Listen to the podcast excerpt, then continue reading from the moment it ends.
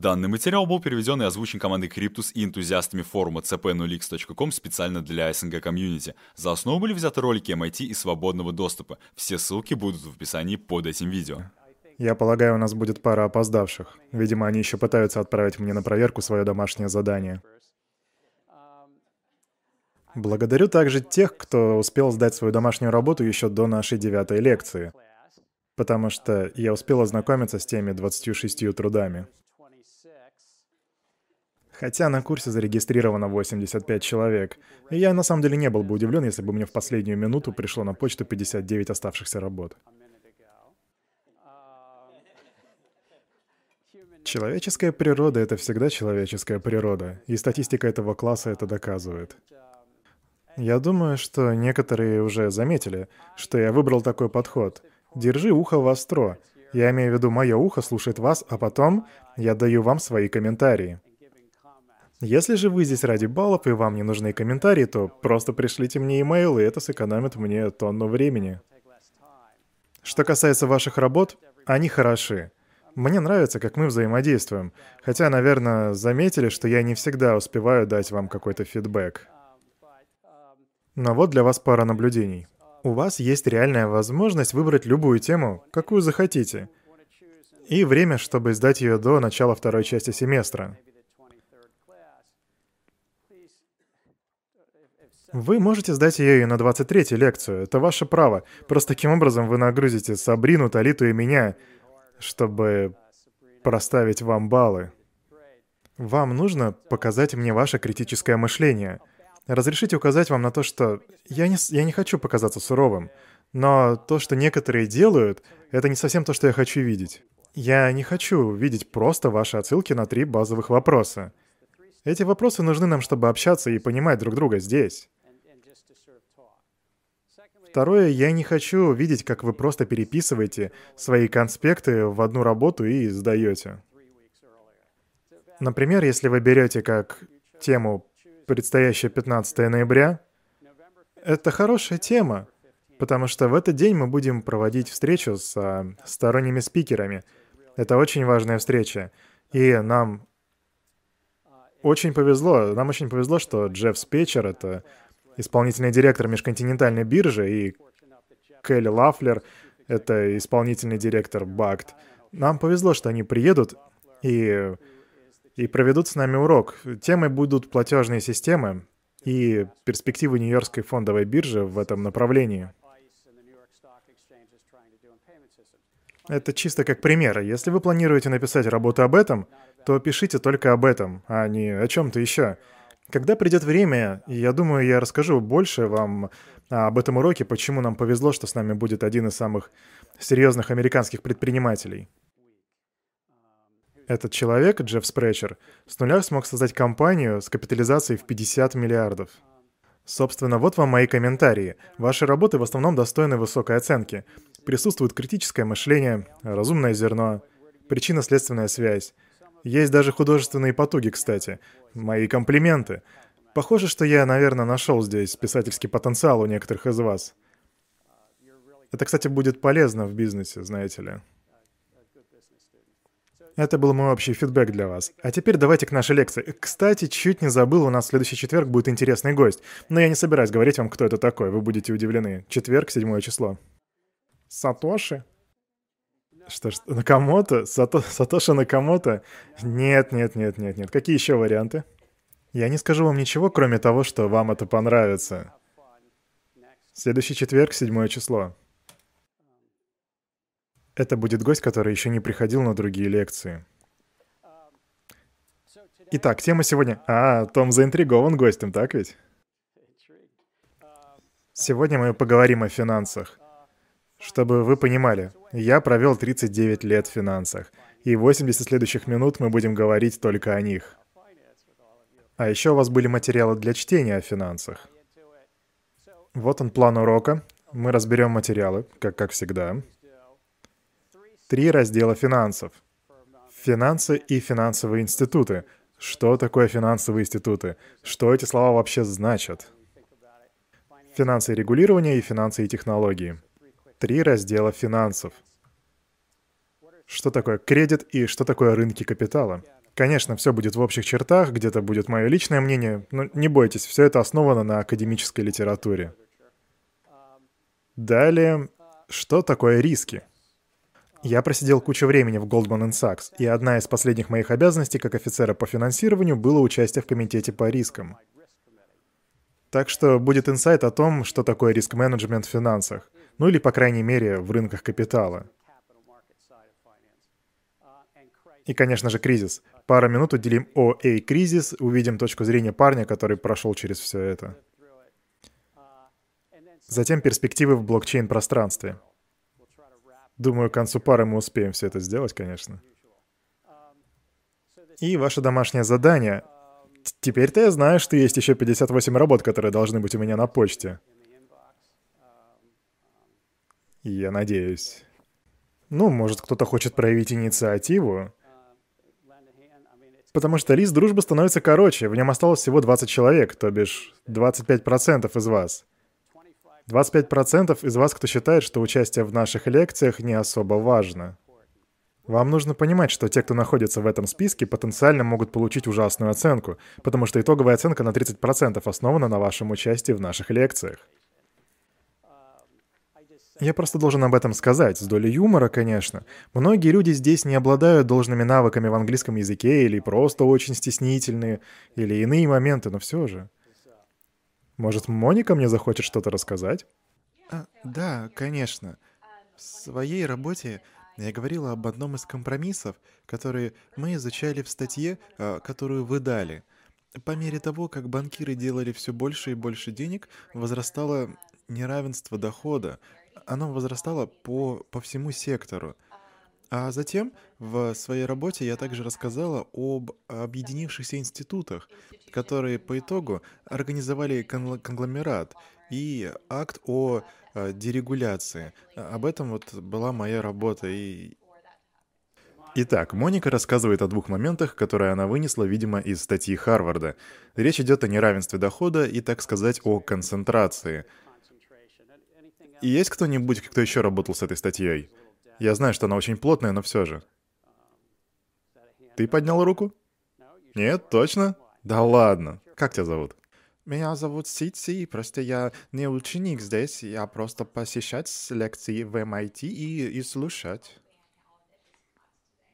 А, Ситси у нас в качестве слушателя. Спасибо, что ты с нами. Дэн. Да, мне понравился момент в статье Харварда. Это был акт от 1994 который вызвал внезапную массивную консолидацию индустрии финансовых сервисов. И что по итогу привело к такому диспропорци... диспропорциональному росту э, заработной платы и диспропорциональной экономической ренте относительно экономической активности. Окей, а ты мог бы мне напомнить, какой именно акт? Потому что я не помню, что было в 94-м. Грамма Лич Бейли был в 99-м, но я не помню, чтобы что-то такое было в 94-м. Что-что? Ригаль Нил. А, окей, окей, я вспомнил. Дэн говорит, что законы и регулирование могут оказывать большой эффект на финансы. Консолидация случается повсюду, и финансы стало, стало быть не исключение в этом случае. Какие-то 50-60 лет назад у нас были местечковые аптеки. Сейчас же у нас крупные сети по типу CVS и тому подобное. Это показывает, что консолидация случается довольно часто. Одно время я и видел, и наблюдал за большим желанием объединить большую часть банковских операций. Но вот в США, в контрасте с другими странами, у нас нету междуштатных банков. Вернее, не было, потому что вплоть до 70-х годов банки должны были быть только внутри их одного из 50 штатов. Эта концепция начала рушиться в поздних 70-х, когда вот как раз Регаль Нил, 94 год, там было просто туши свет, у нас появился национальный банкинг. И к 99-му мы могли уже иметь коммерческие и инвестиционные банки вместе. Но это уже Грамма Лич Блайли. Так, нам нужно двигаться дальше. Девушка рядом с Дэном. Меня зовут Эрин, я просто хотела отметить, что моя работа была в основном о процессе ликвидации того, что могло бы объяснить высокую экономическую ренту. Это просто вычеркивание из списка и по факту некоторого рода такая манипуляция, которую устроили консолидированные банковские организации. Хорошо, Эрин, скажи, а ты думаешь, это манипуляция или все-таки попытка получить некоторую олигополию или монополию на рынке? Я просто пытаюсь отделить последние слова от манипуляции. Да, я на самом деле считаю, что слово «манипуляция» здесь подходит гораздо больше, потому что рынки были консолидированы, и на неконсолидированных и нерегулируемых рынках ситуация была бы, ну, скорее всего, иной, такой же, как, например, вот была она в Канаде. Хочу сказать, что любой предприниматель мечтает э, в контексте бизнеса – не в моральном плане, а о том, чтобы стать монополистом. То есть начинаешь ты с низов, двигаешься вперед, у тебя появляется желание подмять под себя все больше позиций и по итогу э, стать монополистом. То есть не в смысле, что у тебя есть желание идти по головам, фигурально выражаясь, но есть желание стать крупнейшим игроком. Это, по сути, естественная природа бизнеса. Извиняюсь, там была рука? Да, у меня аналогичное мышление с Эриком. Также можно сравнивать концентрацию путем регулирования рынков или, а, знаете, концентрацию путем дерегулирования рынков. В первом случае предприниматели могут брать на себя больше рисков, что на самом деле будет не особо хорошо для всяких финансовых систем и так далее. Угу, хорошо, бротишь? Да, я скажу не из литературы, но из своего личного опыта, что финансовые институты успешно пытаются быть в гуще различных и всевозможных бизнесов – они коннектятся к всяким инновационным продуктам, и тем самым они, по сути, становятся ближе к отраслевой цепочке. И когда наступает момент, в котором финансовые институты находятся, скажем так, они находятся в опасности, то таким образом в опасности по этой цепочке начинают находиться, собственно, и предприниматели. Хорошо, Бротиш заявляет, что финансы, отчасти потому что центр экономики, пытаются добавить больше продуктов и инноваций и быть в центре, в центре потока ценностей. Я бы также утверждал, что есть также ряд организаций, которые пытаются делать то же самое. Ну вот, например, хай-тек. Просто подумайте об Apple Pay или, например, об Alibaba в Китае в частности их подразделение End Financial. То есть время от времени это может происходить иным образом, когда ты можешь использовать свою сеть, свою централизованность и выдавать новый продукт на рынок. Однако я полностью согласен с оговоркой, что это может происходить в обоих случаях. Есть еще комментарии по материалам? В одной статье была мысль, что зачастую технологии опережают регулирование. То есть соль в том, что принятие законов о регулировании чего-то нового занимает много времени. И одна из статей или интервью была о том, что стоит регулировать и реструктурировать банки. Это вряд ли случится, в особенности из-за людей, которые хотят перевернуть... Вроде это называется законом Дода Франка. Так что дела на самом деле не идут в этом направлении, но люди много говорят на эту тему тем не менее. Хорошо, по сути мы видим приливы и отливы в регулировании, и мы еще об этом поговорим через пару минут. Вообще, регулирование в финансах существует уже, знаете, тысячи лет. Буквально еще в те времена, когда были написаны законы Хамурапи, там уже присутствовал закон о процентной ставке. В Европе был долгий период, когда нельзя было поднимать процентную ставку на протяжении сотен лет в разных обществах. Так что да, приливы и отливы. Конечно, в наши дни все намного сложнее, разумеется. Изабелла как раз упомянула о законе Дода Франка, принятый в США, который был, по, по сути, посткризисной реформой. Было даже время, когда проблемы общества склоняли государство к принятию реформ о более строгом регулировании. Но по мере удаления от пика кризиса начинаются послабления.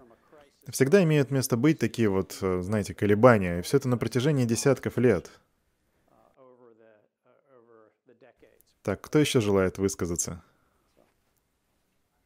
Думаю, еще одна интересная статья из тех, что я прочитал, была о деле Citigroup, которая хорошо освещает компромиссы. С положительной точки зрения, то, что Citigroup пытается сделать универсальные сервисы, то есть это многоцелевое предприятие для всех твоих а, финансовых сервисов в твоем бизнесе.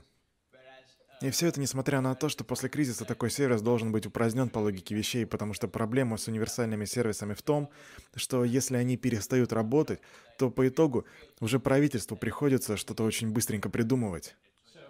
Что же, Рашид поднимает тему о Citigroup, также известной как Citicorp, которая по сути стала таким универсальным сервисом для финансовых продуктов.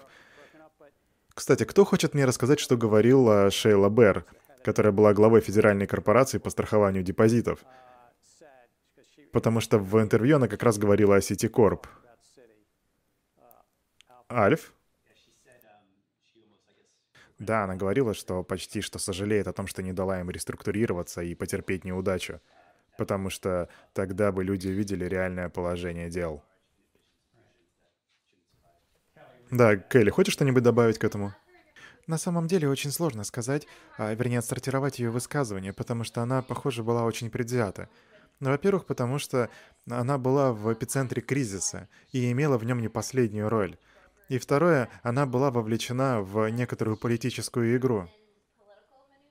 Из чего сложно сказать, что э, то, что она говорит, это обязательно что-то полезное для финансовой системы. Но также она говорит, что у банков хороший доход и высокие дивиденды. И у них высокие налоговые льготы, так что они, наверное, там просто спят на деньгах. Точно. Но я так понял, что сложно понять отношение Шейлы к Ситикорп. Ну, по сути, да, она также очень много говорила, что банки стали слишком большими, чтобы обанкротиться. То есть Шейла Бэр, которая до мозга костей была канзасским республиканцем, которая работала на сенатора Боба Дола, который, в свою очередь, а, был в то время уже лидером республиканцев. Знаете, на самом деле это дает немного популизмом, если вы понимаете, о чем я. Ей было передано управление FDIC, и она рано увидела, на самом деле намного раньше других, что тут есть проблема с ипотечным финансированием и кредитованием, а также небрежным кредитованием в США. Она стала частью команды, когда кризис ударил очень сильно. Глава подразделения этим обычно не занимаются. Обычно это председатель Федерального резерва или министр финансов — в других странах это обычно министр финансов и глава Центробанка, которые сидят в одном кабинете и пытаются что-то предпринять во время кризиса, обычно совершая важные звонки и созывая встречи, чтобы эффективно разобраться в вопросах. Но Шейла играла вообще на ином уровне в нашей системе регулирования. Я, разумеется, читал ее труды, я знаю ее лично, и видел ее, кстати, в прошлую пятницу на конференции в, Вашингтоне, и я думаю, она там говорила по теме кризиса, если не ошибаюсь. Я думаю, ее труды были, как вот Альфа сказал, да, вы правы, она политическая актриса, и она гордится этим, потому что, по сути, это ее ритм жизни и даже образ жизни уже последние 30 лет. Однако она человек политики, и популизм — это часть ее. Это возможно, она, возможно, и предпочла бы, чтобы Citigroup реструктурировали по той причине, о которой вот как раз Альф говорил, а, потому что есть такая, да там даже фраза такая, моральная угроза. Рынки всегда могут думать, что им причитается финансирование, финансирование, ожидающее их. Так что, думаю, это вот то, что она хотела сказать в том интервью. Ну а теперь давайте перейдем к роли финансов. В чем заключается роль финансов, говоря простыми словами? У нас тут, кстати, дюжина магистров-финансистов, так что они могут нам помочь. Кстати, а, может быть, кто-то уже ознакомился с э, трудом Энди Ло? Может, кто-то даже взял с собой его интро? Неужели никто не хочет рассказать мне про роль финансов? О, вот, пожалуйста. Вы магистр финансов? Нет, я магистр делового администрирования. МДА. Нет, нам нужен магистр финансов. Ну нет. Окей. В чем роль финансов? Только проще, нам нужно максимально просто.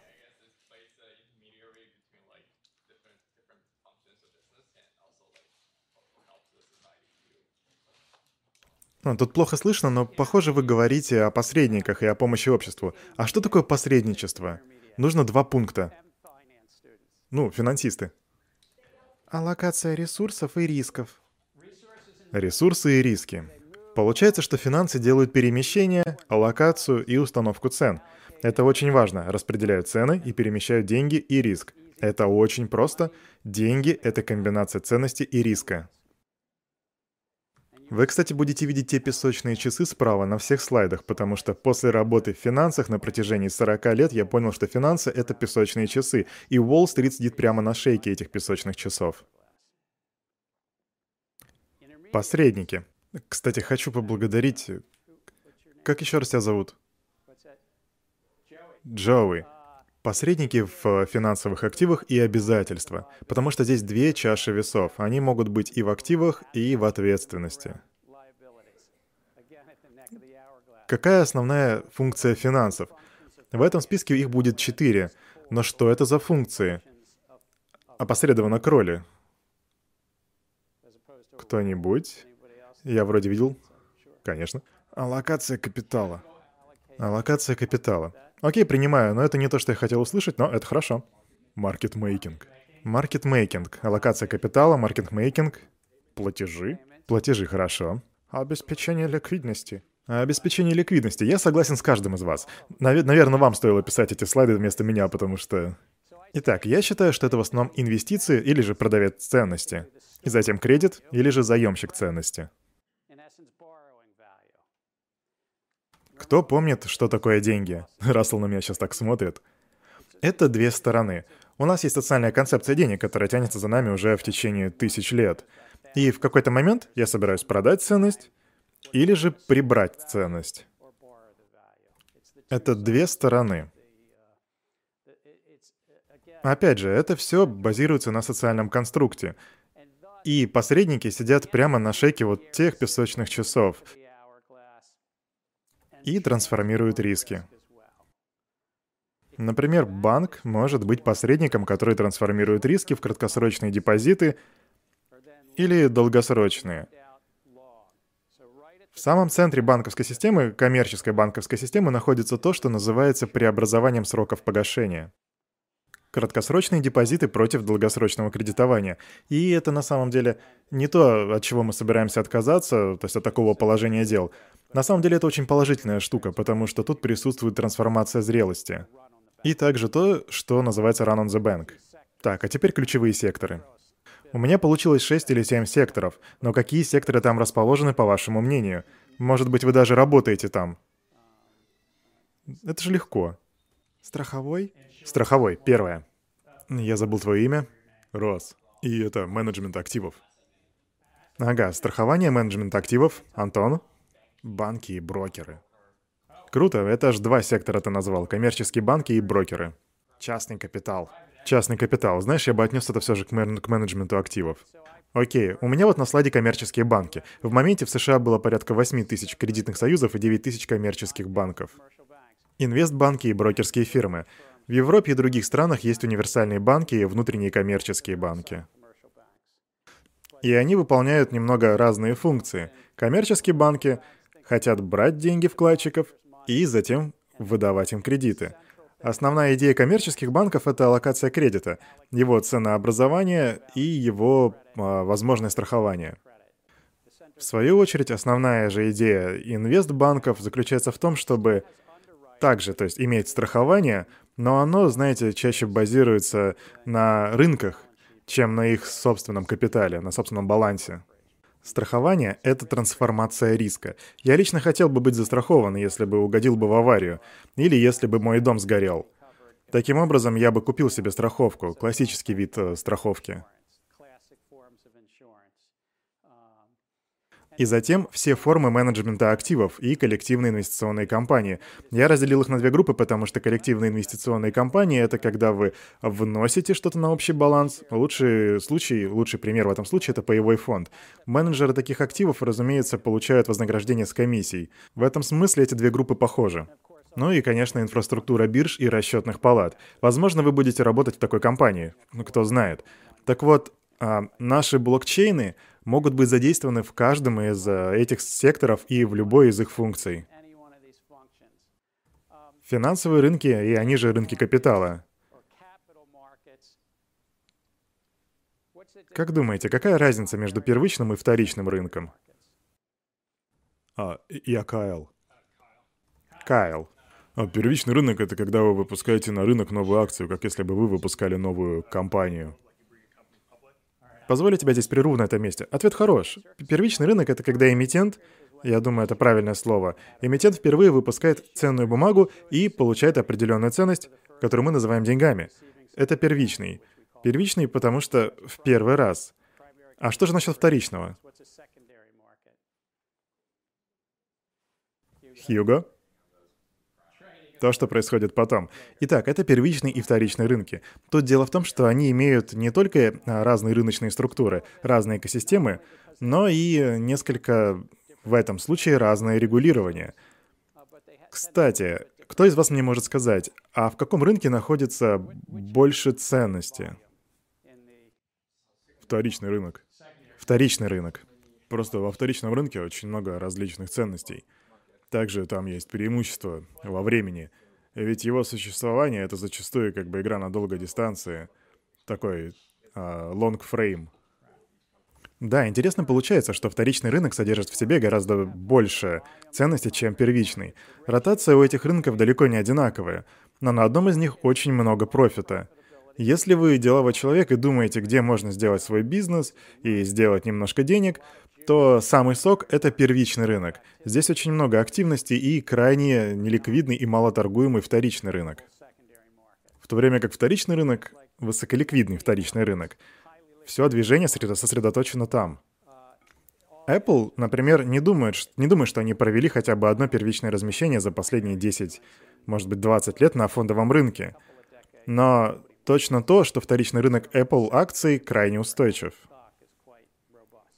Есть еще кое-что касательно первичного размещения, синдицирования. Это действительно первичный рынок, и там нету объемной торговли. Так что, как вы можете видеть, они находятся здесь не в одной лодке. Достаточно важно тут думать о юзкейсах, чтобы понять, где ценность выше, есть ли что ловить в том или на другом рынке. Ловить значит получать прибыль, так что извиняюсь за неформальный термин. Я включил менеджмент активов в рынок капитала, потому что они получают прибыль с комиссий. Как пример, BlackRock или Fidelity. И затем у нас идет инфраструктура рынка, биржи, клиринг и тому подобное. Итак, прыгая назад по нашему курсу, скажу, что финансы имеют э, в себе также леджеры и платежные системы. Кстати, кто напомнит мне, что такое леджер? Ну это же легкотня. Нет. Леджеры. О, я вижу там руку. Они записывают транзакции. Меня зовут Прия. Запись транзакций. Запись транзакций. Я знаю, что вы все уже уставшие. Однако, если бы мне полагалось вас экзаменовать, а, то в проверке на знание терминов я бы обязательно спросил, что такое леджер, потому что леджеры важны для блокчейнов, а блокчейны важны для леджеров. Я не утверждаю, что в блокчейнах нет других важных аспектов, но я не представляю, как можно представлять себе успешный проект на блокчейне и при этом не знать, что такое леджер. Вещи, которая нужна для записи ценностей. Для ценностей. Если вы храните записи ценностей, то неизменная природа блокчейнов становится реальностью. Если это не ценность, я просто хочу сказать, что это достаточно сложно донести, зачем вам сложная структура блокчейна, ведь вы можете использовать другие базы данных с другими структурами. Хотя у Стюарта Хабера есть чудесный блокчейн, который был опубликован в Нью-Йорк Таймс. И таким образом, леджеры — это записи экономической деятельности и финансовых отношений. Они присутствуют во всех сферах финансов. Страховые компании работают с леджерами, инвестбанки работают с леджерами, Центробанк работает с леджером. Они находятся на всех уровнях и существуют уже более тысячи лет. И они являются центром блокчейн, потому что UETXO, встроенный в биткоин, также является вариацией леджера. И аналог такого же леджера присутствует в эфириуме. Что такое платежно-расчетная система? Кто-нибудь желает рассказать? Альф, я переведу тебе деньги. Платежно-расчетная система переводит деньги от Гэри к Альфу. Не, не отвечай. Кира? Платежно-расчетная система переводит деньги от Гэри к Альфу. Что она делает, по сути?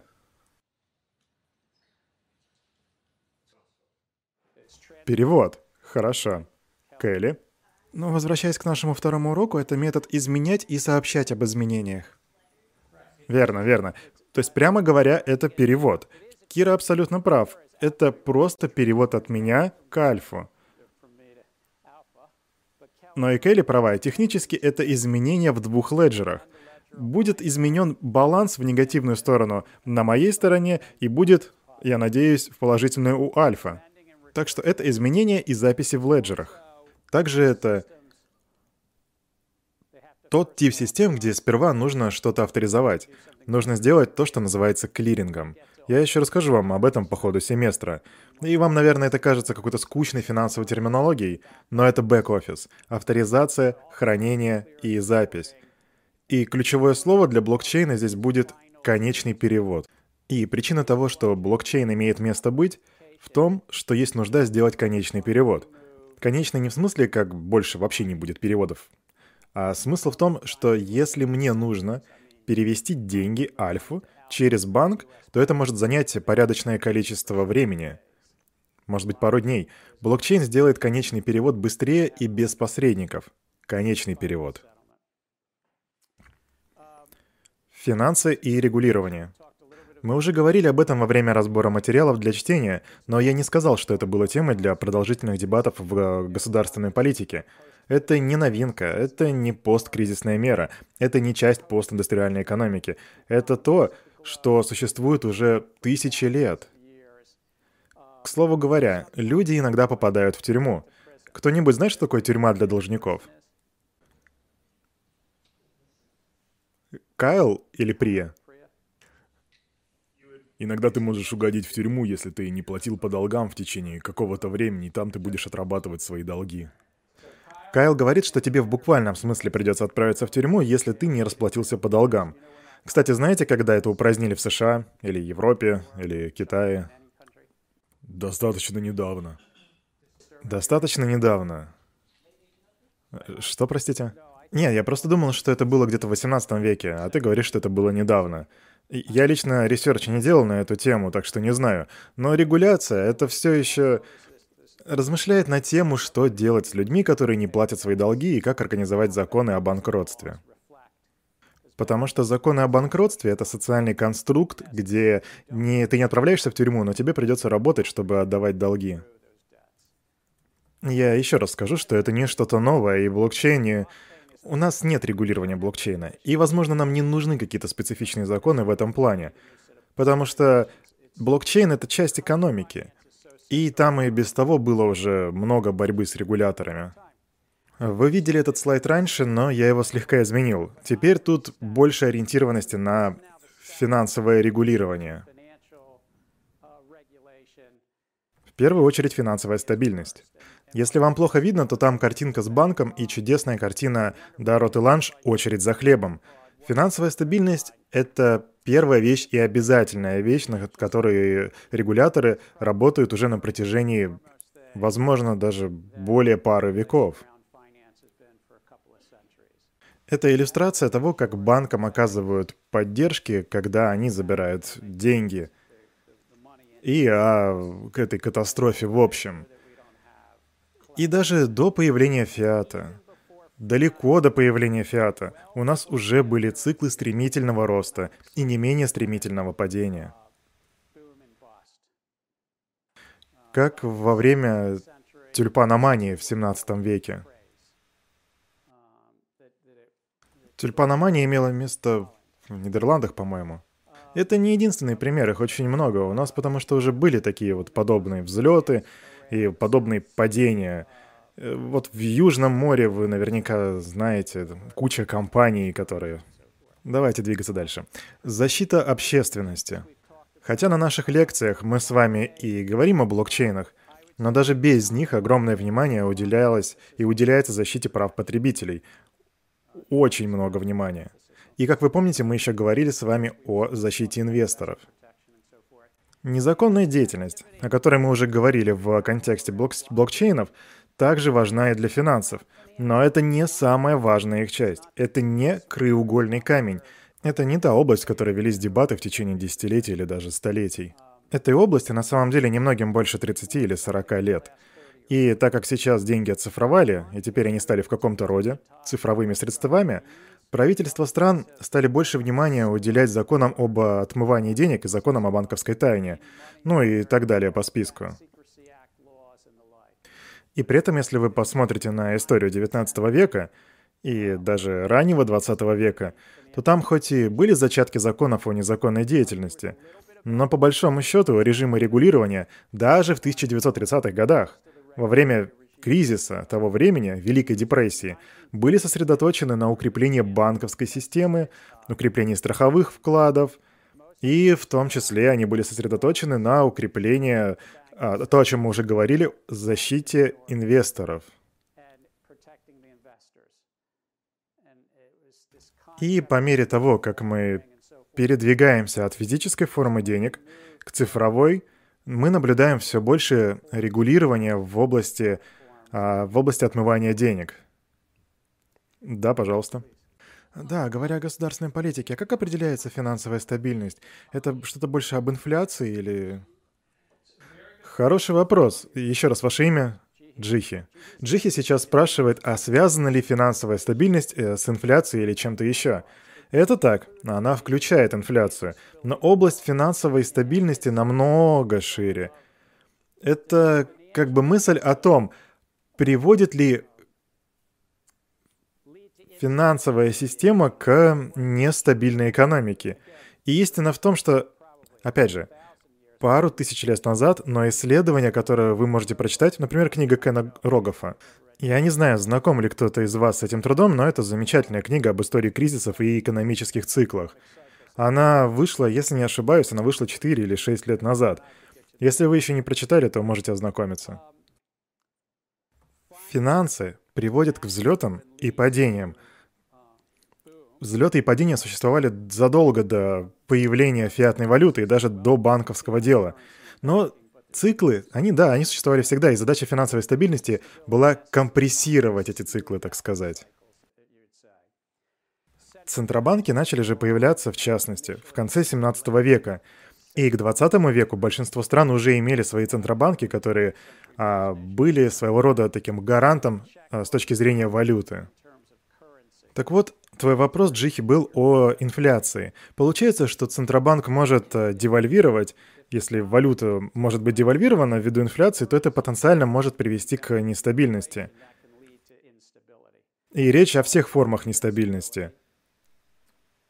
В частности, из-за заемных средств в финансах. Кредитное плечо означает... Кстати, а что это означает? Что такое активы финансовых посредников?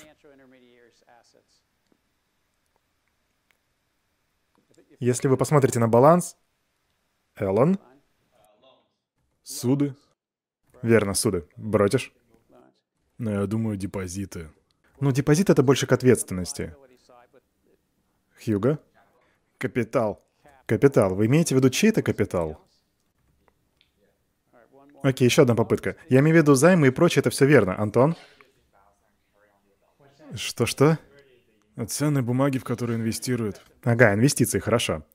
Разницу между коммерческим балансом, нефинансовым и финансовым балансом очень легко понять. Коммерческие балансы содержат физические активы. Заводы, оборудование. Так было раньше. Сейчас сюда можно включить фильмы и программное обеспечение, например. Финансовый баланс в основном все финансовые балансы, которые вы можете увидеть, все их активы являются финансовыми активами. Суда — это финансовый актив, залог — тоже, депозит — тоже, кирпичи, строительный раствор, э, добрая воля, интеллектуальная собственность и огромное количество, и огромное количество финансовых активов. Другая сторона, оставшаяся сторона баланса — это куча пассивов и немного капитала — При наличии плеча это обычно приводит к нестабильности. Финансы и технологии. Я заявляю, что финансы уже продолжительное время находятся в симбиотических отношениях с технологиями. Это, конечно, зависит от технологии данного времени. Блокчейн как раз вот появился в этом поле. Мы уже говорили об этом. Однако деньги когда-то выглядели вот так. Мы двигались дальше и по мере движения осваивали новые технологии. И затем деньги стали выглядеть уже вот так.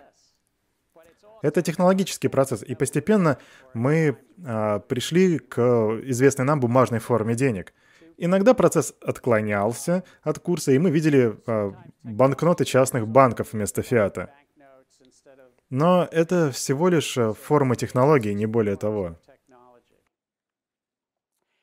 Современные деньги, фиатная валюта, это очередной виток эволюции в миксе технологий и регулирования – вот почему я говорю, что технология и регулирование — это один такой симбиотический организм. И так было от тюрем должников до сегодняшнего дня. К моей радости, у нас нет больше таких тюрем. Да? Да, у меня как раз вот вопрос а, по сегодняшней лекции. Возможно, это вполне естественно для финансовых рынков и их конфигурации, но большие компании — с высоким порогом хождения, они из-за регулирования и требований, а, требований основного капитала, то есть я имею в виду их отношения с технологиями, были как бы такими очень текучими. Особенно это было заметно до недавней демонстрации стартапов на финтех. И просто есть некоторое чувство в том смысле, что они не чувствуют приближения новых технологий. Мы видим вот нынешних предпринимателей. Я, кстати, был очень удивлен, что положение дел в США а, примерно такое же, как и в Ираке, а скорее всего, оно прям точно такое же. Потому что крупные банки все еще используют устаревшие системы. Они, конечно, вводят нововведения, но очень не спеша. Вот эти новые мобильные... Хорошо, хорошо. Я думаю, Эрик поднял как минимум три темы. А может быть, четыре или пять, если я что-то упустил. Вы понимаете, что есть концепция связи технологий и финансов. Но вы также считаете, что а, что-то ускорилось в последнее время. И это что-то больше на стороне технологий. Это была первая ваша тема. Вторая тема — имеет место быть медленная адаптация, что является, является по сути, вереницей из технологий, принятых еще при царе Горохе очень давно. Технологии попросту медленные. Это ваши две основные темы, и пока на них остановимся. Я бы согласился, однако не стал бы переоценивать первый пункт. Им ведь пришлось сперва долго разбираться, что это за технологии, когда к ним пришли, помните, телеграф и телефон. Нужно было понять, что это такое. Понятно, что тут не все одинаково, возможно, имеет место ускорение, но все же. Как бы сказать, говорят, что люди сделали все возможное на лондонской фондовой бирже около 200 лет назад, во время битвы при Ватерлоу. Кто-нибудь знает, где, кстати, прошла эта битва? Это было очень давно. Ни меня, ни вас еще не было. Окей, хорошо. Что-что? Это в Бельгии было. В Бельгии, хорошо. А кто был генералом? М -м, Вашингтон. Вашингтон. Веллингтон. Так вот, говорят, что Веллингтон отправил кучу почтовых голубей в Лондон. Это вроде как бы реальная история. Эти почтовые голуби несли информацию, и трейдеры в Лондоне, кому попались эти голуби, начали торговать еще до того, как другие, другим стали известны результаты битвы. И вот почтовые голуби в каком-то смысле были технологией того времени. Я просто сейчас пытаюсь показать вам пересечение технологий и финансов, что они работают, в особенности, если вы пользуетесь почтовыми голубями. Я иногда использую эту историю на слушаниях, когда трейдеры выступают перед комиссией по торговле товарными фьючерсами. Они всегда были такие, опять он со своей историей, пожалуйста, только не сравнивай нас в этот раз с почтовыми голубями. Моя точка зрения, я думаю, ты прав, Эрик. Я думаю, ускорение имеет место быть, но дело не в этом, а в том, что крупные игроки и вправду иногда очень медленно адаптируются. И это как раз возможность для блокчейна — Блокчейн может э, и не идеален, но он может стать инструментом прорыва, чтобы добраться туда, куда добраться сейчас не могут мастодонты рынка. Это может быть определенно та технология, которая в которой они нуждаются прямо сейчас. Эллен? А вы говорите о создании банка, работающего на блокчейне, как о возможности взбодрить банковскую отрасль, или это просто как способ ее подорвать? А это вопрос не для меня, он для вас, и вы дадите на него ответ в своих проектах. И если вы, а вы, конечно, можете, собираетесь написать проект о том, как вы хотите перевернуть всю банковскую систему, то я с нетерпением жду, когда смогу с этим ознакомиться. Однако я подозреваю, что вы хоть и будете целенаправленными и подберете наиболее успешные наборы действий и возможностей, но большинство идей, вы окажутся провальными. Однако это не значит, что у вас не будет потенциально хороших идей. Так что я очень жду ваших работ. Фиатная валюта. И о ней мы уже говорили. Это зона ответственности коммерческих банков и центральных банков, и принимается она для оплаты налогов и служит официальным платежным средством. Повторение – мать учения. Особенно сегодня, когда тема нашей лекции – финансы. И да, это имеет отношение к нашим любимым леджерам. Извиняюсь, пришлось поднять эту тему. Однако в леджерах Центрального банка есть запись, что в США находится 9 тысяч коммерческих банков. Я полагаю, что в других странах форма записи будет, ну, примерно такая же. Конечно, мне, мне неизвестно, сколько коммерческих банков в Великобритании или в Китае, да по сути это даже не имеет значения. По сути, это все один большой реестр. Он находится в Центральном банке, и каждый коммерческий банк — это как бы ответвление, которое исходит из основного реестра в Центральном банке. Сейчас на слайде вы видите некоторые виды леджеров, начиная с прото-клинописи и до революционного IBM 360 61 года. На тот момент IBM была не только лидером среди компаний, но и революционером в сфере финансов. И их IBM 360 поменяла мир финансов 70-х годов. В 60-х начала появляться проблема с оборотом бумажных документов. И Нью-Йоркская фондовая биржа Ей пришлось даже закрыться на пару дней в конце 60-х, потому что их буквально завалило бумагами. То есть на то, тогда у них был превышен чисто физический лимит. Расчетно-платежные системы. Они прошли долгий путь. Слева на слайде чек, выписанный Томасом Джефферсоном самому себе. Этот чек и ему подобные были физической формой для изменения записи аж в двух леджерах. Телекс. Хотите верьте, хотите нет, но я застал такие аппараты, когда пришел на службу в Goldman Sachs в 79 году. Мне тогда было 6. Шучу, мне было 21. Аппараты Telex были серьезной инновацией в свои годы, позволяли общаться и отправлять сообщения. Позже их заменили уже другими технологиями. И все эти штуки существовали до того, что называется большим бумом — и до прихода криптографии, до прихода способов защиты связи, криптографии с ключами, и приватными, и публичными, и вообще всех видов криптографии. Все эти технологии, кстати, начали использоваться до появления блокчейна. Все, что происходит сейчас в блокчейне, имеет в себе какие-то отголоски криптографии которая существовала до того и существует сейчас. Так что блокчейн представляет собой технологию, которая использует криптографию, базы данных и заставляет все это вместе работать. Острый вопрос теперь такой, а как заставить эту технологию теперь работать в финансах? Какие же технологии существуют сегодня? Это, конечно, не курс финансовых технологий. Если бы это был финтех, то мы бы целую лекцию потратили на этот слайд. Но давайте повеселимся и назовем технологии современных финансов. Спойлер, блокчейн будет в этом списке и еще семь других технологий. Кто желает попробовать? АИ. АИ, хорошо. А Джихи? Биометрия? Биометрия, отлично. Осталось еще пять. Возможно, это Open Banking. Open Banking, отлично, еще четыре. Мне нравится, как мы движемся. Спасибо, Даниэль. Big Data. Big Data. Ну, ее нету, хотя да, да, я согласен, а просто ее в списке нет. RPA.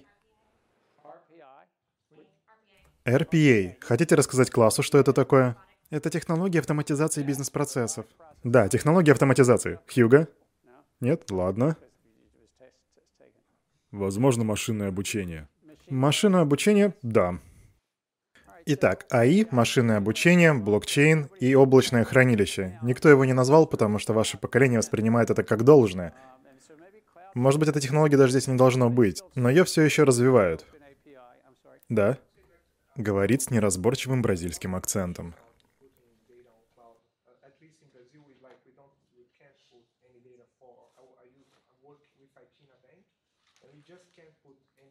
Так, если я тебя правильно понял, то ты продолжает активно говорить с неразборчивым бразильским акцентом. Итак, Леонардо говорит, что в Бразилии есть ограничения на определенную информацию в облаке. Вероятно, такие ограничения есть и в других странах. Но огромная часть банковской, банковской информации в США и не меньше финансовой информации в других странах теперь хранятся в облаке. Десять лет назад было иначе. Так что, возможно, еще и остались швы, но страна за страной, юрисдикция за юрисдикцией внедряет эту технологию. И я думаю, в большинстве стран официалы понятия не имеют, что, хранятся, что хранится в облаке. Также я слышал, вы вроде упомянули биометрию, но странно, что никто не упомянул моих любимых чат-ботов. А чат-боты, между прочим, занимают большую нишу, нишу в финансах. Тебе нравятся чат-боты, Хьюга? Кому из вас нравятся чат-боты? Поднимите руки. Ну же. Том, что тебе нравится в чат-ботах? Если бы мне нужна была роботизированная система, пусть даже для нажатия одной кнопки, то я бы использовал такую роботизированную систему, которая в состоянии была бы дать мне ответ. Эрик, ты вроде говорил, что тебе нравятся чат-боты. Да, но только тогда, когда я не клиент. Хорошо. А как клиенты, кто из вас не любит чат-ботов, поднимите руку. Да, клиенты не особо любят чат-ботов, но, возможно, есть те, кто потратит много времени и денег, возможно, кто-то даже из нашего института, и, наконец-то, сможет довести эту технологию до ума, чтобы она работала корректно. Может быть, даже кто-нибудь посмотрит нашу лекцию в записи и захочет сделать что-то подобное. Кредит. Давайте вспомним, что такое кредит. Я ранее как-то уже давал это определение. Но давайте еще раз. Что такое кредит? По сути, это заимствование чего-то ценного, но с важным нюансом, соглашением вернуть это обратно. Это, между прочим, очень древняя штука, ей, возможно, даже больше, больше 20 тысяч лет. Самая ранняя литература по финансам была посвящена именно этому. Перед вами диаграмма частного и государственного долга США, а все это выражено в процентах от ВВП. Данные взяты из Федрезерва. Именно Эту диаграмму я искал в архивах достаточно долго. Она особенная, она за 140-летний период. Если вам отсюда не видно, то мы сейчас... Э, долг США составляет на данный момент 350% от нашей экономики. Наша экономика равна 20 триллионам, а долг равен 70 триллионам. А теперь делаем математику.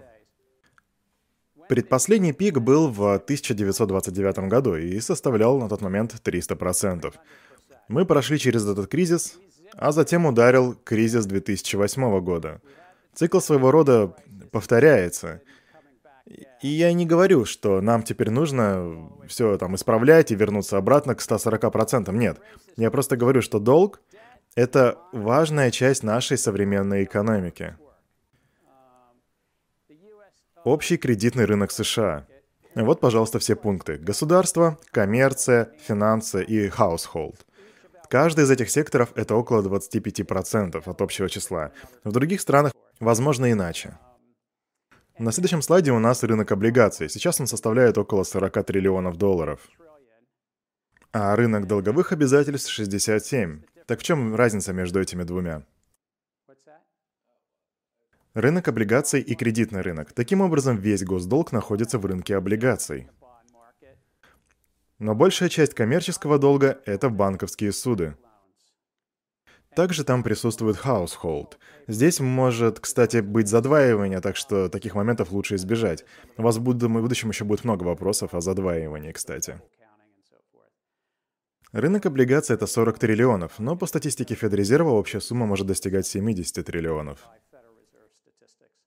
Я еще подумал, было бы интересно узнать, как обстоят дела с облигациями по всему миру. Наши рынки составляют 360% от нашей экономики. Европа и Китай, видите, означает ли это, что у нас э, переоцененный фондовый рынок? Наш фондовый рынок где-то около 30, ну, может нет, не могу сказать, но в районе, в районе 30 триллионов долларов. Возможно, 32 или 30. Поправьте меня, если это не так.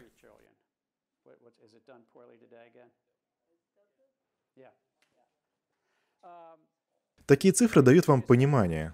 Вот на этом слайде финансирование некоммерческих организаций в четырех разных юрисдикциях. Как видите, США очень ориентированы на рынок ценных бумаг, что означает, что этот рынок здесь очень хорошо развит. А теперь посмотрите на суды. Суды составляют, как видите, около 11-12% от финансирования. Если у вас маленькая компания, то вы сможете получить в долг. Если вы крупная компания, то вы сможете выйти на рынок ценных бумаг. Джеймс? А это касается только публичных компаний или всех? Я не проводил свой research, но SIFMA, это Ассоциация индустрии ценных бумаг, ежегодно публикует отчет, и я взял крайний, который вышел две недели назад, так что я мог бы посмотреть, но я не посмотрел. Я думаю, что тут речь идет не только о публичных компаниях, тут скорее обо всей экономике в целом. На следующем я не собираюсь долго задерживаться, тут у меня два слайда. Первый — это рынок акций, другой — это рынок облигаций. Скажем даже так, держатели облигаций. Тут очень много разных компаний. Потому что кто держит много разных акций? Правильно, много разных компаний. Тогда как household — это больше по акциям. Либо непосредственно household, либо household через э, паевой инвестиционный фонд, либо через, э, допустим, пенсионный. Непосредственных тут около 40%. Одна треть — это паевые, и около 11% это уже пенсионные фонды. Только что Household держит много акций, а финансовые организации — суды.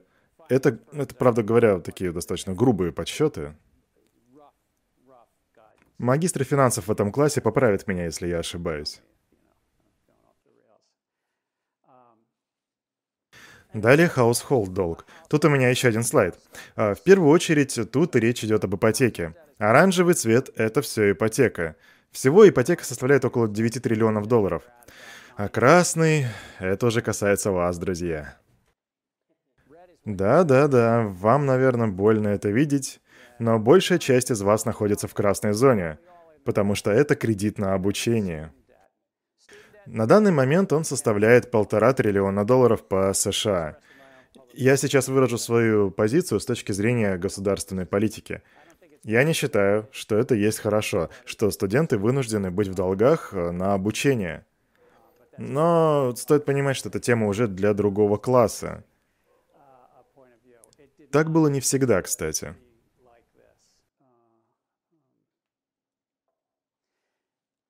Еще один интересный факт — это количество счетов. Это опять же по США, мне не удалось найти такой же о других странах. Но в США используется 500 миллионов кредитных карт. Это при том, что население составляет 328 миллионов, так что выходит это полторы или 1,6 карты на человека. Автокредиты и ипотеки также находятся на этом слайде и составляют 80 миллионов штук. Теперь вы можете понять, насколько это большой рынок и где у людей есть ипотеки и автокредиты. Огромное число ипотечных кредитов. Ниже у нас HA. Это собственный и возобновляемый капитал. Это четыре линии потока задолженности хаусхолда. Первая — это ипотека. Студенческий долг. Второе, к, к сожалению. Кредитки. Третье и затем собственный капитал. А, и я забыл про автокредиты еще. Давайте теперь поговорим о риске. Здесь будет парочка мыслей, основанных на моем опыте в риск-менеджменте. Кто хочет предположить, какие есть три наибольших риска, с которыми вы столкнулись бы, если бы управляли Goldman Sachs? Не в смысле, что, знаете, там, евро может рухнуть, а в большом широком понятии. Какие есть четыре больших риска? Ади? Ага, рыночный риск, отлично. Рыночный риск кредитный и операционный. Так, еще. Контрагентный риск. Человеческие ресурсы. Это хорошо. Мне нравится, хотя комитет по рискам обычно не берет его в расчет. Это важный момент, но обычно на него не обращают внимания. Итак, что же у нас тут? Рыночный риск. Тут их немало. Кредиты и гарантия. Кредит — это значит, вернут ли вам деньги. А гарантия — хорошо ли, ли мы оценили все риски. То есть может быть и страховой риск. Три вещи, которые я так и не услышал от вас. Я не удивлен, не удивлен, что вы их не назвали. Однако именно они приводят к кризисам. То есть у нас уже есть рыночный риск, кредит и гарантия. И если фирмы облажаются с этими тремя, что они, кстати, обычно и делают, и, кстати, обычно совет директоров это прекрасно осознает. Так вот, из моего опыта вот какие риски идут дальше. Финансирование, ликвидность и расчетный риск. Ликвидность – могу ли я продать что-то, когда это будет нужно? Или, например, могу ли я купить что-то, когда мне нужно купить что-то? Финансирование. Могу ли я продлить свое собственное финансирование? Потому что очень много финансов связано с краткосрочным финансированием и долгосрочными активами. И зачастую тут есть недопонимание у ликвидности во время кризиса. Вы можете продавать все на свете, пока дела идут хорошо. Но когда рынки становятся хрупкими и неустойчивыми, ваша ликвидность тает на глазах. С этим безумно сложно работать, это очень нелегко. Конечно, специалисты, ученые в этой сфере могут с этим работать, но кто бы что ни говорил, это крайне сложно, потому что все случается очень стремительно. Для математиков это было бы интересно увидеть в качестве формулы с нестабильными переменными. Но математика может быть и простой. Например, вы не можете реализовать что-то, что стоит 98 баксов даже за 88 баксов. И еще одна важная вещь. Модельный риск или корреляция. Вы можете создать корреляционную модель вокруг всех своих активов, и она даже будет работать, наверное, на большинстве рынков. Да, она будет эффективно работать при отклонении рынка от нормы на пару пунктов. Но вот вопрос заключается, будет ли она эффективна при большом отклонении в 5 пунктов. Сейчас подумайте о кривой в виде колокола и подумайте о том, что некоторые называют тейл-риском — я говорю не о цене, а о всех возможных корреляциях вашей модели. И затем сделайте выводы. Все эти четыре пункта — ликвидность, финансирование, расчеты и корреляция — по моему опыту как раз те места, где организации обычно и садятся в лужу. Так не всегда, конечно. Иногда это не баг, а фича. Например, организации пренебрегают этими рисками ради гиперприбыли. И есть вероятность, что моя фирма обанкротится, но мне нормально, и я иду на это добровольно. Понимаете? Келли? Я знаю, что мы только будем об этом говорить на следующих занятиях, но не могли бы вы сейчас немного рассказать, насколько эффективно стресс-тестирование в банках решает такие проблемы? Окей, на слайде операции киберриск. В наше время сейчас уже все сосредоточены на киберриске.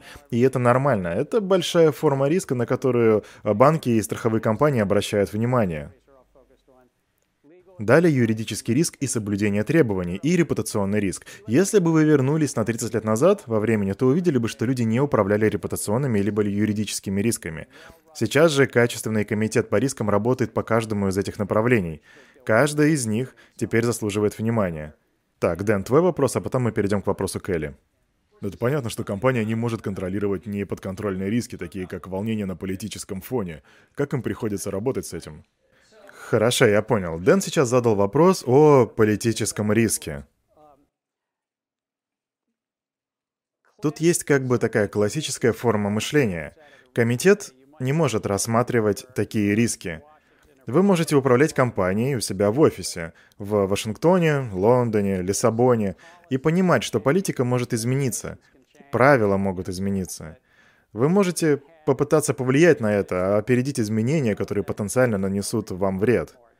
Но это не работает в обычном понимании риск-менеджмента. Так что Дэн прав, есть еще и политический риск. И есть еще один. Это риск экспроприации.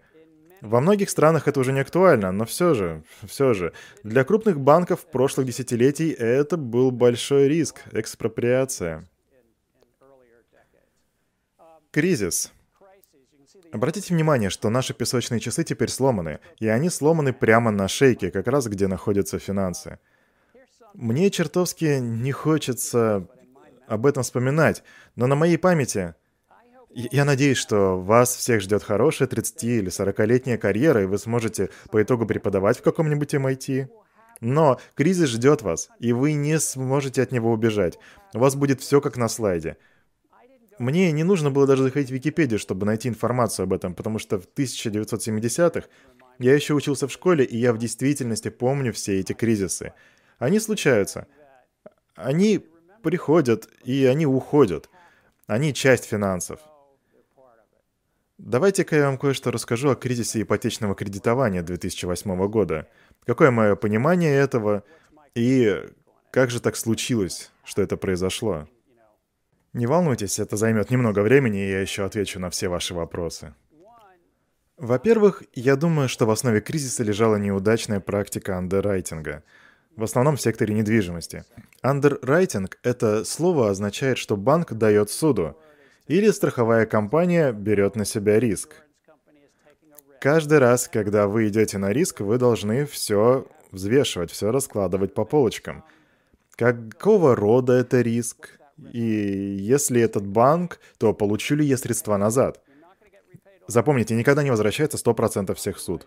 И андеррайтинг — это концепция, помогающая разобраться во всех этих вопросах. Эта же концепция, кстати, работает и для страховых. В общем, были слабые практики андеррайтинга, а помимо них еще и практики хищного недобросовестного кредитования. Кайл? Просто вопрос, считаете ли вы, что практика хищного кредитования взятия кредитов с пониманием того, что вы не сможете их вернуть, а также выдача суд являются своего рода симптомами готовности взять на себя больший риск? Или же это отсутствие осознанного риска как такового? Кайл, ты, что называется, поднял вопрос на миллион. Риск-менеджмент.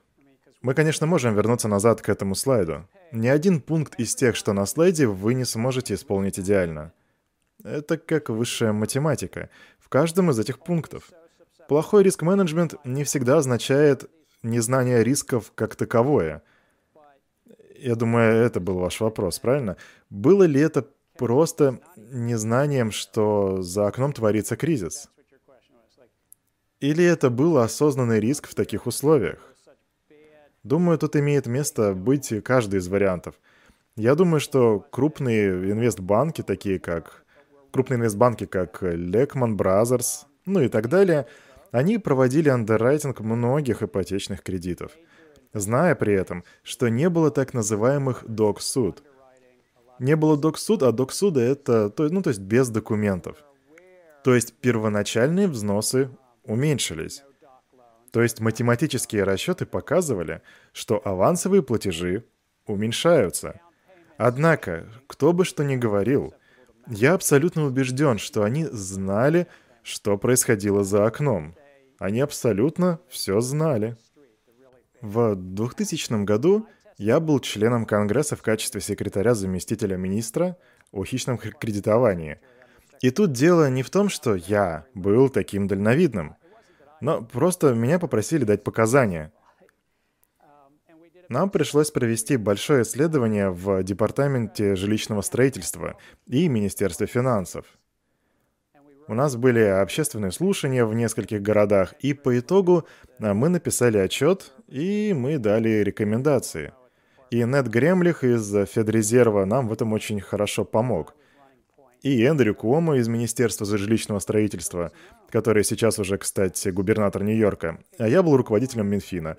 Так что в некотором смысле нам-то все было известно, но вот многие из широкого политического и банковского комьюнити смотрели на ситуацию иначе.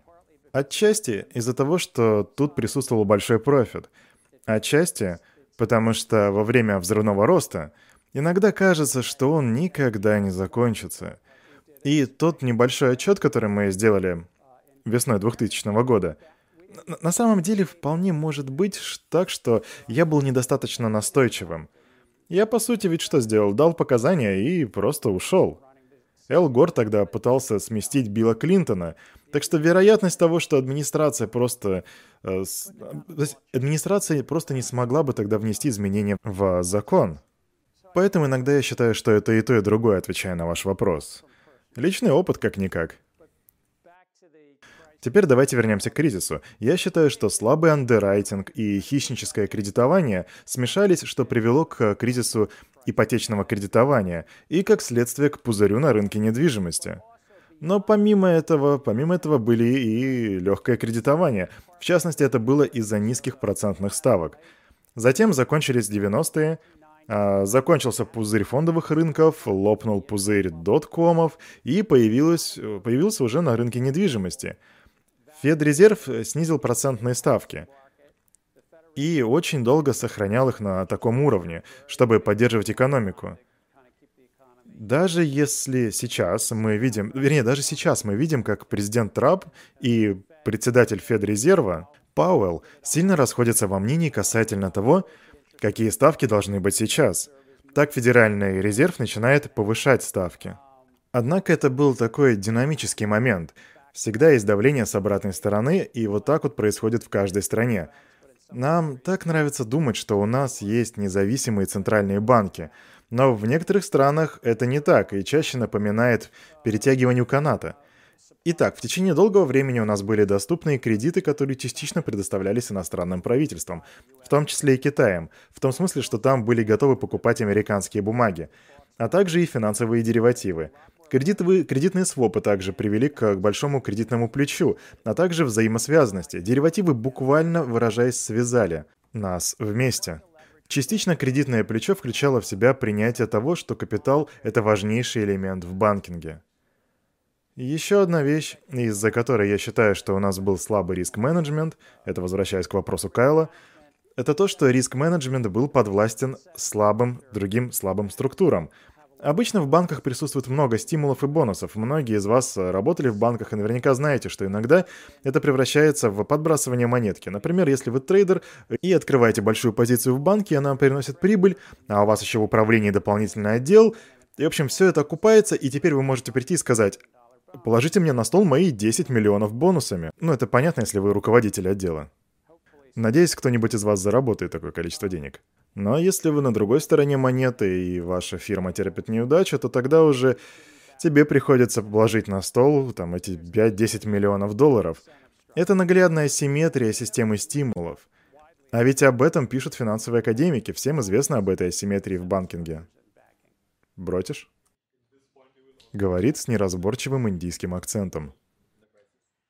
Так, Воротиш поднимает вопрос о рейтинговых агентствах. Я абсолютно уверен, что их система стимулов достаточно комфортно скомпонована. Им платят за выставление рейтингов, однако, если что-то пойдет не так, то с них не будут требовать деньги назад. Это такая гротескная система стимулов, как с точки зрения всей бонусной системы, так и с точки зрения полной оплаты, а также найма сотрудников, комиссионных. По факту, мир финансов заполнен конфликтами интересов – мы не собираемся с ними бороться, это вполне естественная ситуация. А они все хотят заработать побольше, как каждый из нас. Это природа вещей. По сути, даже Starbucks и вы конфликтуете, когда, например, вам предлагают супер большую чашку кофе, а вы просто хотите большую. Это природа коммерции. Вот почему нам нужно регулирование в таких вот ситуациях. Далее начинают происходить разнообразные сбои. В 2007 году Stearns потерпели крупную неудачу. То есть задолго до эпицентра кризиса. Кстати, Джеймс, кто в твоей стране был первым? Нотерн Рок. Но тогда всем казалось, что это просто стечение обстоятельств, и вот-вот все закончится. Но отряд мог не заметить потери бойца. Бер, Штернс и Нотерн Рок выбыли но в 2008 году в США, когда большие ипотечные мастодонты, как э, Фенни Мэй и Фредди Мак, были вынуждены перейти на конкурсную процедуру, как раз на празднование Дня труда, ситуация начала резко ухудшаться. И затем, если кто-то из если кто-то из вас помнит, кстати, 15 сентября, система почти рухнула.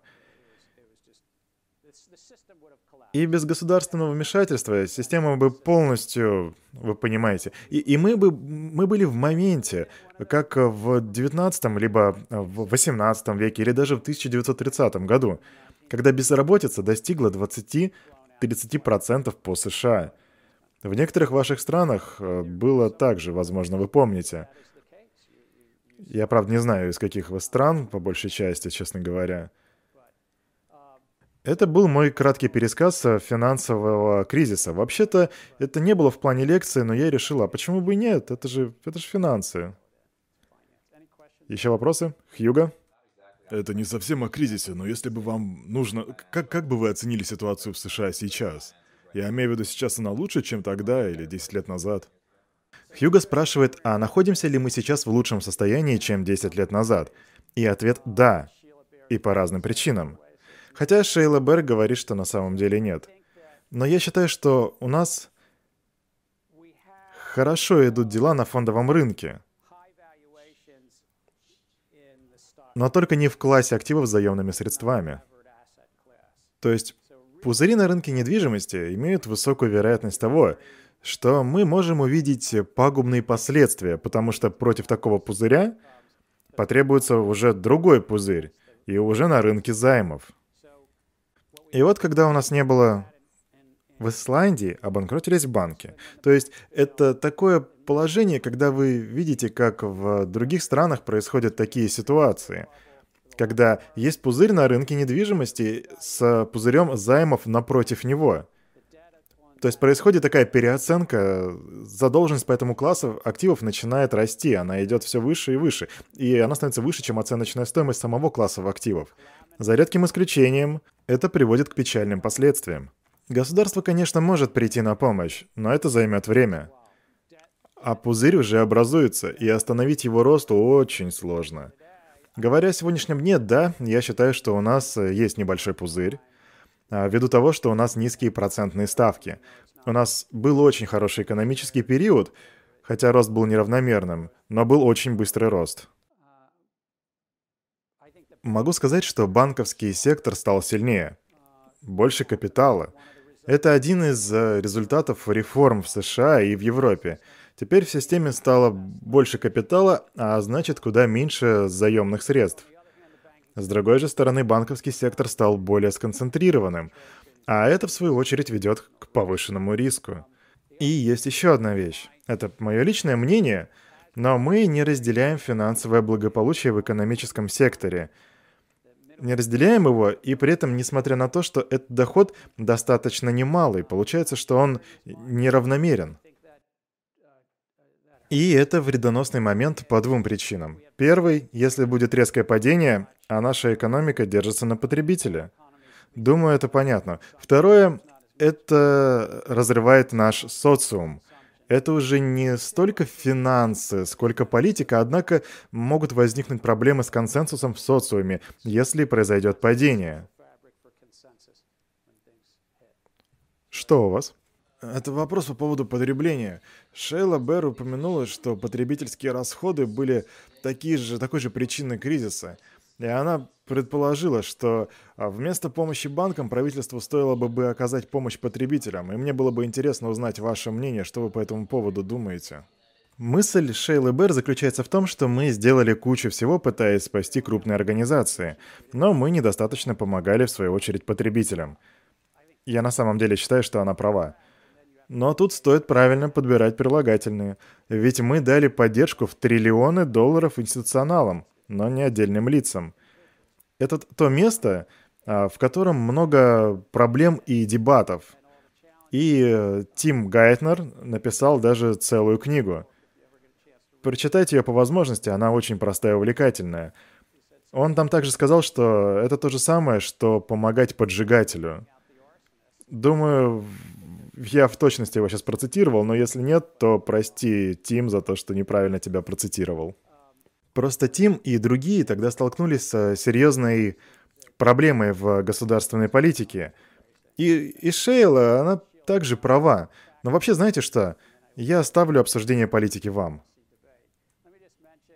А мы перейдем к крайнему пункту на сегодня – финансовый сектор – Устаревший клиентский интерфейс. Как сказал Эрик, когда вы думаете о любых решениях на блокчейн, вам стоит понимать, что старые системы — это устаревшие системы, а не старые и медленные. А сейчас мы имеем дело с огромным потоком данных. Это то, где блокчейн себя проявляет лучше всего.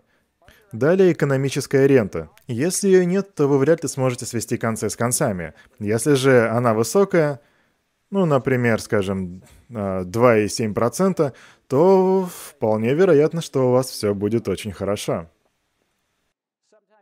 Концентрированный риск, но об этом мы уже говорили, затраты на, на инфраструктуру. Ну, ранее мы говорили о риске контрагента, так что тут тоже мы все прошли. Хорошая новость в том, что новые технологии используются. Имейте в виду, что я не говорю сейчас о всяких мутных схемах с блокчейном, а, фродом и скамом. Но эту технологию блокчейн уже признают. Оценка финансового сектора США, ну тут 7,5% от ВВП. В других странах примерно от 5 до 7%. Кстати, рынки капитала и фондовые рынки составляют 500% от экономики. Это около 100 триллионов долларов. Накиньте эти цифры на предыдущие слайды и... Финансы же приносят 7,5%. Это около полутора процента ВИГ. ВИГ — это старый термин из игорных домов. Как это работает? Финансы э, — это 7,5% разделенных на 500%, э, что равняется 1,5 ВИГ. Это работает не везде. Так, например, при менеджменте активов может понадобиться работа аж с 50 переменными. Могут произойти разные ситуации, банковское дело может пойти не туда. Я просто вам это рассказываю для большего кругозора, вот и все. Позвольте вам сказать еще одну вещь. Следующая лекция, на ней будет вас ждать особый гость. Будет весело, я вам гарантирую. Если вы хотите повеселиться, то следующая лекция — это то, что для этого замечательно подойдет. Но я добавлю дополнительный материал для чтения. Нориэль Рубини. Он давал показания перед банковским комитетом. Я прочитал эту статью сегодня, так что рекомендую э, также сделать и вам. Не обязательно, но желательно. Это очень простая, но живая тема. Он там просто разносит блокчейн-технологии. Для тех, кто прочитает эту статью, это хорошо, мы сможем поболтать о ней на следующей лекции, потому что мы будем говорить как раз о экономике блокчейна. Думаю, мы еще с вами сфокусируемся на статье Кристиана Каталини на следующей лекции. Более того, статья Пола Кругмана. Это всего две страницы, почитайте, ознакомьтесь. Эти люди своего рода минималисты блокчейнов. Но также найдется место и для а, блокчейн-максималистов уже в ваших материалах для чтения. А я всех благодарю и отпускаю. Мы и так задержались на пару минут.